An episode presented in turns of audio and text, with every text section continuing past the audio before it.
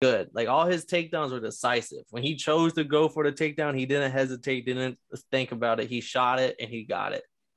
I'd say better on the feet, but I thought he did land a couple of good shots, but he was scared of the takedown. You can kind of see it. Couldn't unload as much as he probably wanted to, but like, there's a reason why two of the judges had it 49-46 for him. They gave him 4 rounds, like, and it was because he had a control time every single round, got on top, and then when they're medicines, we've been on that rock star regimen, knowing that I'm having shit higher than I ever been. I got a problem with. What's going on, guys? This is totally Blitz Fight Club, the show where you come watch us get hella fucked up and talk about fighting. These are your hosts, Paul, Pick 'em, Win 'em, Concha, and this is my shot for the show. Bro, when the fuck did you put liquor in? Like, I don't know. I poured that shit right before I hit the record button. It's ready. I'm dead. Yeah. I swear you hit a shot before he hit record. I don't remember putting no motherfucking liquor back in that fucking shot clock. On deck. No illusions here. Hey, man, but you already know who the fuck this be. This is your boy Lil Kev, a.k.a. Waterboy Savoy, a.k.a. that motherfucker on the screen right now. And you already know who else we here with. That's good, man. Marcus, you already know. I'll come with the nickname soon. Real soon.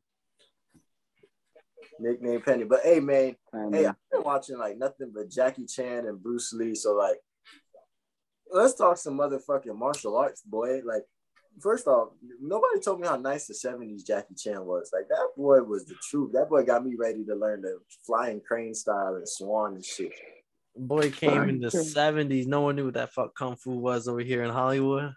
Bro, it took us by storm. Nah, that shit fire, though. That boy is the truth. But, like, that makes this crazy because he was a young nigga doing that shit. So, by the time he was fucking watching Rush Hour and shit, by the time I found out about Jackie Chan during Rush Hour and the cartoons and shit, bro was probably, like, 50-something years old doing all those stunts. Yeah, he was in his prime. Bro, I'm not going to lie. 30-year prime. That shit got me ready to take up some martial arts, especially with all this UFC stuff we got going on right now. I'm like, oh, man. Bruce Lee. Maybe I should learn some kung fu real quick. Maybe some Shaolin kung fu. Maybe a little Sambo. Mix it up on the motherfucker. Sambo. I did my BJJ right, and then some grappling. I'm just saying. But hey, don't forget the wrestling, because definitely that's what we'll showcase this weekend. Nah, man. Yeah. Let me know what the fuck happened, man. Because I was at a charity event. I couldn't even get to fucking watch the highlights. Nigga been fucking doing an essay all day. This is my first time smoking this motherfucking 420. Paul, pick 'em, win 'em concert. Did you pick? Did you win? Let me know what the fuck happened, man. So my pick on the show was wrong, going with Luke, but I will say, right before the main event started, I put like a Muhammad, who was the underdog. I took him to win exactly by points, go to decision. I picked him to win by unanimous decision. Is that like the whole exact outcome? And I just put like a little $5 on it, but that $5 turned into 50 because it was massive odds on that. And I was just like, why not? Because in my head, I was like, he is a Colby Covington type of motherfucker. Like, people all before his fight will tell you he's going to lose. He sucks. He's boring. And then all of a sudden he comes and what he does, especially for 5 rounds of what wrestlers known for, their cardio and pace. And so I just took a flyer on him. So I did lose on the pick, but I did win coming to like the day of. I did feel good, like throwing that little flyer out before the fight. I respect it. I feel like the wrestling art is so slept on in the UFC because there's not a lot of action. But like, you understand that like the person on the bottom of him is trying to get out the entire time. They don't want to be there. Yeah, they don't want to be down there. They're not there because, oh, yeah, it's a lot. Like, you have to carry this motherfucker's weight. Like, you're not doing this. You're not doing this for your health or for your fun. You got to carry his weight. You want to get the fuck up out of there. And if he catches you in a good position, you can get choked the fuck out. Like, that's what be killing me. Because I love the rest of the part. Like, during the Covington Masvidal fight, I was upset. Because why? Because like, bro, get the fuck out of here. I'm over here. Hey, bro, poking your elbow, I'm over here. Get your space back. Because everybody knows this is mine. In wrestling, this is all mine. So like, get your fucking space back. Point your elbows out. Put your chin down. Put your chin down. Get your. Don't let them get your nigga choke. Like that shit is nice. You guys gotta pay. I feel like motherfuckers gotta start paying attention to the small moves. Like when you see how many small moves are being done, you're literally looking like, God damn, he's really riding this motherfucker like a pony. No, I don't know if we gotta throw no homo in there, so I'm gonna just throw a pause. But motherfucking, that's how it goes. And that riding time, it's a good feeling when you get that riding time on the motherfucker. Like I wouldn't know. I wasn't cutting the nigga. If I couldn't turn him, I'm cutting him, and we going back, and you finna get tech in this motherfucker. But I was most of the time the nigga on bottom that couldn't get out. That was me. That was more me. Nah, but it's art to it, man. No, but like Luke, I will give him credit. I think he won like one round, maybe two, and they were like the third or fourth round. He started tagging him, and I'm not gonna try to make it sound fancy. I know Marcus is gonna cover the striking better, but he started tagging him. But Muhammad's big thing was every single round he got a takedown.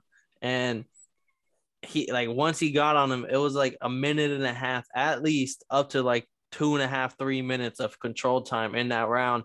And that's going to sway the judges it doesn't matter what you're kind of doing that round. Like there's a reason why two of the judges had it 49-46 for him. They gave him 4 rounds. Like, and it was because he had a control time every single round, got on top. And then when they were standing up, Luke probably had better shots, but Muhammad was hitting him with nice counter punches, or like he kind of does the Colby Covington thing where he ducks his head and he'll punch you. But at the same time, that's how he does his takedowns. So you're worried about the takedown. And then all of a sudden you get caught with like a hard right, hard left. And then all of a sudden, and then by the third time he does it, he is taking you down. And also your guard's up here, and it's a clean, easy takedown. Like in the first round, he drove his ass like the whole ring on. And it was like, I know DC was the commentator, and he's a wrestler, and he was just like, that was good. Like all his takedowns were decisive. When he chose to go for the takedown, he didn't hesitate, didn't think about it. He shot it and he got it. No, I love that shit, man. I don't know how you can hate on that shit. I love that shit. Those are great fights. You got to enjoy the art of it, man. People don't look at it like that. Yeah, but on the striking side, what did you see on this fight? What is it, Luque? Yeah, Luque. All right, so I noticed Luque was landing some actually pretty decent clean shots, and, like, he was bringing that pressure, and, like, Muhammad was like pretty much like how you said with the counter punching, man. Like he was like fighting off his back foot almost. I kind of like that. He would land some mean shots here and there, like a little hook, as he was coming in and like coming in with those looping shots, like he said. But definitely won most of the rounds just from doing those takedowns, man. Whenever he could get a takedown, he was able to easily. Just kind of controlled him down there. But I thought Luque did. I thought he did. I mean, it's hard to say better on the feet, but I thought he did land a couple of good shots. But he was scared of the takedown. You can kind of see it. Couldn't unload as much as he probably wanted to. But shout out Muhammad, man. You can't dog his ass on the ground. So, and, but he put in those. He was tagging him as well, clean, like coming in with those counter shots. And looked like he was just fighting off his back foot a lot of the time, and like a lot of ring movement and going side to side and. Come in with some shot, back out, and he looked good though. And did you peep those body kicks he would land? Like I felt like every time he threw a body kick, it would like you heard that and loud like you slap. Can see even if it hit Luque's arm, like you seen that shit, and I was like, damn.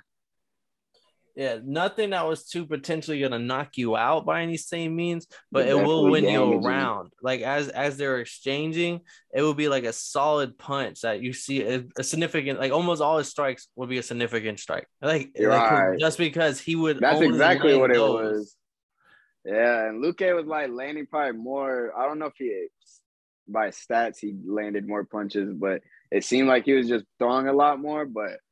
Muhammad was landing those meaner shots and, like you said, significant strikes. And whenever you have those kind of like volume versus significant strike debate, if one guy does have 5 takedowns and like 7 or 8 minutes worth of like control time on top, like it's kind of that you can hate all you want, but this man is legit. Like, that's a smart fight though, because like he knew that. He's like, let me get him on the ground, and you could win that round easily. And he would shoot for it, I swear, by like he would wait till like at least 3 minutes whenever you feel comfortable. You felt like okay, we're banging here. And then they get back up with like 2 minutes left and they'll start throwing it out, but take him right back down. And they're saying that now that Muhammad won, because he was ranked 5. I think he was ranked 5 or 6, or Muhammad. They were both were ranked 5 and 6. So one of them was ranked 5, one of them was ranked 6. Now that Muhammad won, they're talking about he might either fight Colby, he might fight Khamzat, or he might I think I think those are honestly the only two openings left, is one of those two fights. So Colby's literally his like mirror, in my opinion, of like fighters on the welterweight. That's like his mirror fight, and that'd be a fun fight. And then Khamzat, like he even called, like I'll give Muhammad respect because he called him out after this fight. He said, "Hey, I'll fight whoever, Colby, Khamzat," and I was like, "Hey, that I like that, because that means that like you think you're gonna win. Like if you're calling him out, you think you're gonna win." And good business when you think about it, because like not a fan is like, "Hey man, I want to see Colby. I want to see Khamzat. Why we not seeing them against him? Why we seeing blah blah blah against bullshit again?" Yeah, and those are potentially people nobody wants to fight. You know, you get those quotations around like nobody wants to fight them because they're so good. So whenever someone who's coming off a win, who might be able to project up to top 4 status in the division, then saying, "Oh, I'll fight them. I don't give a fuck where, like who it is. Don't need a belt. I'm better than anybody." Type mentality. That's what you call it. Luke, on the other hand, he came off of like, I think like 6 or 4 straight finishes, and he had like 11 finishes in the division, and which is a lot. Like I think it was like number 3 all time in the division. No one knows what to do with him, because now he was supposed to have a title fight, like almost guaranteed after this fight. So damn it, it'd be like that. Damn it, bro, why you ain't just stay home? That's why the UFC be crazy, man. The uncrowned king was what some people were calling him, but that was also because of his striking. Because man, like he's an assassin on the feet, but it just seems like that wrestling shit. Like, hey, like you can't stop it, you can't beat it. Like you can't do nothing. Like you can't beat Muhammad, you can't beat Colby, you can't beat Usman. All 3 of those people are all gonna wrestle you. All right, we're gonna just dog you on the ground, man. Bro, this man Paul high as shit. God damn. Hell yeah, boy. That boy zooted. I'm over here listening to it like, God damn, I'm trying to get as high as, let me take another hit. I'm tripping. Maybe I got to get a better job. Y'all feel about the Apex, because it's like quiet in there, no fans. You hear the coaches talking. I like that shit, because like you can like hear, you see the impact, you hear the impact, like you feel it more, and like pretty interesting. It's like watching someone at the gym, like when you're watching 2 guys at the gym work and you hear the coaches and the type of coaching, like instructions they're giving out, or the corner work when you hear them in the corner. I think that's just pretty cool to hear all that. No, that's just dope as fuck, but I like the lights, I like the cameras, I like the fans, man. That's what makes the fights, is the fans. I like that, because here's one thing about me when I watch any sport, the fans, I never even noticed the fans until I went to a game, until I went to a football game, and I got to watch the Dolphins versus the Falcons, and I got to see the Dolphins come back because the Falcons love them too. And I'm listening to the fans, and I was like, yo, there's a whole crowd of motherfuckers in the stadium somewhere rooting on your downfall. While the whole time, while you're over here like, bro, what the fuck? This somebody saying, woo! So like, I like to hear the back and forth. I like to hear that shit, especially when it's like two liked motherfuckers. So they're not really like big heels. I don't know if that's a non-WWE term, but like two motherfuckers that got their own fan bases. Like when the whole Cubans, like some, like let's say there's a good Puerto Rican fighter. It's Puerto Rican, definitely. Puerto Ricans and Mexicans. There's a big Puerto Rican and Mexican fighter. Them boys gonna come through. Not like hearing their side, but I also hear like hearing the other side. So I just like hearing the back and forth. I think that's my favorite part. But like, I know how to zone that shit out and just watch straight the fight at night. It's so much easier to do that. And I feel like when I be watching the Apex, I be like like just getting out my zone, because like I'm not used to like hearing that fuck you, or like hearing, like, just seeing the shit go down, hearing the little clips. I know I didn't need the fans. See, with the Apex, I like it particularly for like these prospect cards, because this shouldn't be like cards that are on the road in front of thousands of people sold on pay-per-view. This should be kind of like in this kind of gym. And at the same hand though, whenever they're fighting, the one issue I have with Apex is with like when they're throwing punches and it hits their hands or gloves, and you hear like the loud smacks, the judges, the coaches on one side will react as if he landed a solid punch or something. And I just don't want that to sway judges, because if it's not really landing, I don't want them to think it landed just off the response off the judge. Because of course you're going to. That's what happens in boxing all the time. Because they'll hit like the palms. It'll be close. It will be real close, but it's like, you only can tell when the camera slows it down, zoom in and everything.